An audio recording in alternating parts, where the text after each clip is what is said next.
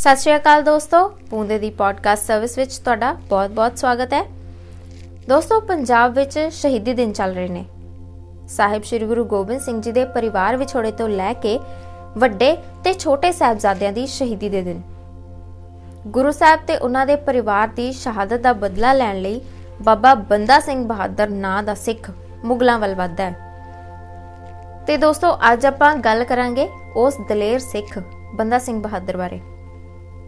ਬੰਦਾ ਸਿੰਘ ਬਹਾਦਰ ਦਾ ਜਨਮ ਰਜੌਰੀ ਵਿਖੇ ਹੋਇਆ ਸੀ ਤੇ ਇਹਨਾਂ ਦੇ ਪਿਤਾ ਦਾ ਨਾਂ ਸੀ ਰਾਮਦੇਵ ਭਾਰਦਵਾਜ। ਬਾਬਾ ਬੰਦਾ ਸਿੰਘ ਬਹਾਦਰ ਦੇ ਬਚਪਨ ਦਾ ਨਾਂ ਸੀ ਲక్ష్మణ ਦਾਸ।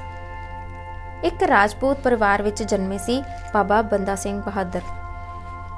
ਖੇਤੀ ਕਰਨ ਵਾਲਾ ਇਹਨਾਂ ਦਾ ਪਰਿਵਾਰ ਸੀ। 11 ਸਾਲਾਂ ਦੀ ਉਮਰ 'ਚ ਇਹ ਸ਼ਿਕਾਰ ਖੇਡਣ ਜਾਂਦੇ ਨੇ, ਉੱਥੇ ਹਿਰਨੀ ਦਾ ਸ਼ਿਕਾਰ ਕਰਦੇ ਨੇ। ਸ਼ਿਕਾਰ ਕਰਨ ਤੋਂ ਬਾਅਦ ਜਦੋਂ ਉਹਦਾ ਪੇਟ ਚੀਰ ਕੇ ਦੇਖਦੇ ਨੇ, ਤਾਂ ਦੋ ਹਿਰਨੀ ਦੇ ਬੱਚੇ ਇਹਨਾਂ ਦੀਆਂ ਅੱਖਾਂ ਸਾਹਮਣੇ ਤੜਫ ਤੜਫ ਕੇ ਮਰ ਜਾਂਦੇ ਨੇ।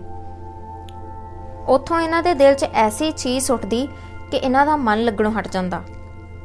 ਆਪਣੇ ਬੇਟੇ ਦਾ ਮਨ ਨਾ ਲੱਗਣ ਕਰਕੇ ਲక్ష్మణ ਦਾਸ ਦੇ ਮਾਤਾ-ਪਿਤਾ ਉਹਨੂੰ ਸਾਧਾਂ ਕੋਲ ਲੈ ਕੇ ਜਾਣ ਲੱਗ ਪਏ।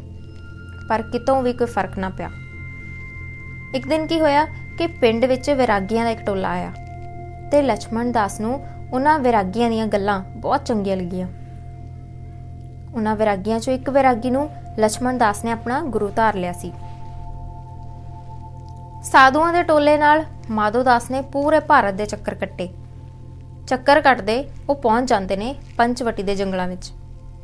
ਪੰਚਵਟੀ ਦੇ ਜੰਗਲ ਉਹਨਾਂ ਨੂੰ ਇੰਨੇ ਕਿ ਚੰਗੇ ਲੱਗਦੇ ਨੇ ਕਿ ਉਹ ਉੱਥੇ ਕੁਟਿਆ ਬਣਾ ਕੇ ਰਹਿਣ ਲੱਗ ਜਾਂਦੇ ਨੇ। ਤੰਤਰ ਮੰਤਰ ਦੀ ਵਿੱਦਿਆ ਹਾਸਲ ਕਰਦੇ ਜੀਵਨ ਦੇ ਇਸ ਦੌਰ ਚੋਂ ਗੁਜ਼ਰਦੇ ਉਹ ਪਹੁੰਚ ਜਾਂਦੇ ਨੇ ਗੋਦਾਵਰੀ ਨਦੀ ਦੇ ਕੰਢੇ। 16 ਸਾਲਾਂ ਦਾ ਸਮਾਂ ਉਹ ਗੋਦਾਵਰੀ ਨਦੀ ਦੇ ਕੰਢੇ ਬਿਤਾਉਂਦੇ ਨੇ। ਤੰਤਰ ਮੰਤਰ ਦੀ ਵਿੱਦਿਆ ਹਾਸਲ ਕਰਦੇ, ਲੋਕਾਂ ਦਾ ਭਲਾ ਕਰਦੇ, ਕਿਤੇ ਨਾ ਕਿਤੇ ਉਹ ਹਉਮੈ ਦਾ ਸ਼ਿਕਾਰ ਹੋ ਜਾਂਦੇ ਨੇ। ਫਿਰ 1708 ਈਸਵੀ ਵਿੱਚ ਮਾਧੋ ਦਾਸ ਦੀ ਮੁਲਾਕਾਤ ਹੁੰਦੀ ਹੈ ਸਾਹਿਬ ਸ੍ਰੀ ਗੁਰੂ ਗੋਬਿੰਦ ਸਿੰਘ ਜੀ ਦੇ ਨਾਲ। ਹੁੰਦਾ ਕੀ ਹੈ ਕਿ ਗੁਰੂ ਗੋਬਿੰਦ ਸਿੰਘ ਜੀ ਨਾਲ ਆਏ ਨਿਹੰਗ ਸਿੰਘ ਬੱਕਰਿਆਂ ਨੂੰ ਝਟਕਾ ਦਿੰਦੇ ਨੇ, ਮਾਸ ਰਿਜਣਾ ਧਰ ਦਿੰਦੇ ਨੇ। ਉਸ ਸਮੇਂ ਮਾਧੋ ਦਾਸ ਉੱਥੇ ਮੌਜੂਦ ਨਹੀਂ ਹੁੰਦਾ।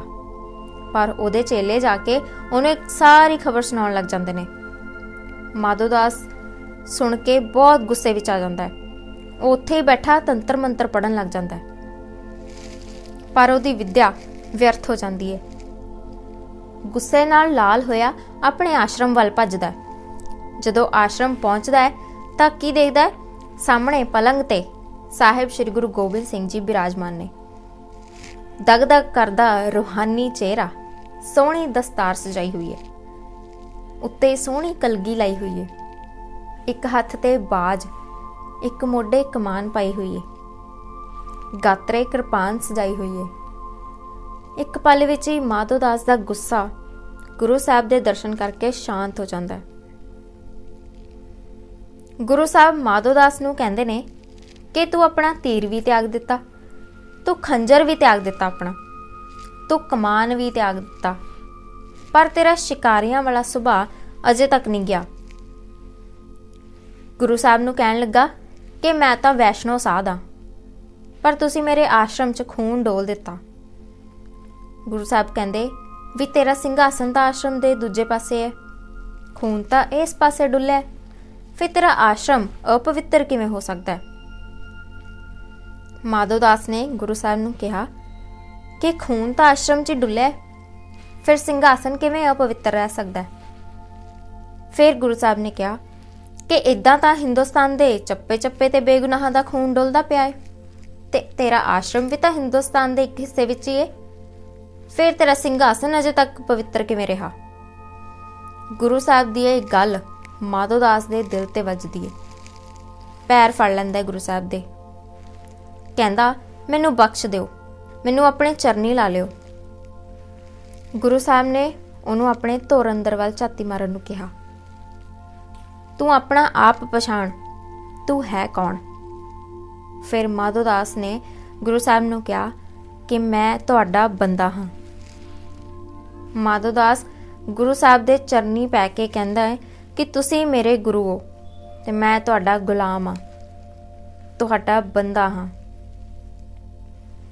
ਗੁਰੂ ਸਾਹਿਬ ਉਹਨੂੰ ਉਠਾ ਕੇ ਆਪਣੇ ਗਲ ਲਾ ਲੈਂਦੇ ਨੇ ਤੇ ਫੇਰ ਗੁਰੂ ਸਾਹਿਬ ਮਾਧੋ ਦਾਸ ਨੂੰ ਅੰਮ੍ਰਿਤ ਕਾ ਕੇ ਬੰਦਾ ਸਿੰਘ ਬਹਾਦਰ ਬਣਾ ਦਿੰਦੇ ਨੇ। ਫਿਰ ਗੁਰੂ ਗੋਬਿੰਦ ਸਿੰਘ ਜੀ ਬੰਦਾ ਸਿੰਘ ਬਹਾਦਰ ਨੂੰ ਥਾਪੜਾ ਦੇ ਕੇ ਭੇਜਦੇ ਨੇ ਪੰਜਾਬ। ਇਹਨਾਂ ਦੇ ਨਾਲ ਪੰਜ ਸਿੰਘਾਂ ਨੂੰ ਭੇਜਦੇ ਨੇ।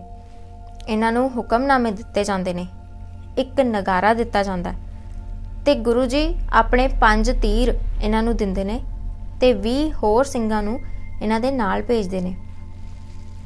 ਉਥੋਂ ਫਿਰ ਗੁਰੂ ਸਾਹਿਬ ਦਾ ਥਾਪੜਾ ਲੈ ਕੇ ਬੰਦਾ ਸਿੰਘ ਬਹਾਦਰ ਤੁਰਦੇ ਨੇ ਪੰਜਾਬ ਵੱਲ ਨੂੰ। ਪੰਜਾਬ ਦੇ ਬਾਂਗਰ ਪਿੰਡ ਵਿੱਚ ਪਹੁੰਚ ਕੇ ਬੰਦਾ ਸਿੰਘ ਬਹਾਦਰ ਉੱਥੋਂ ਦੇ ਲੋਕਾਂ ਨੂੰ ਲੁੱਟਣੋਂ ਬਚਾਉਂਦੇ ਨੇ।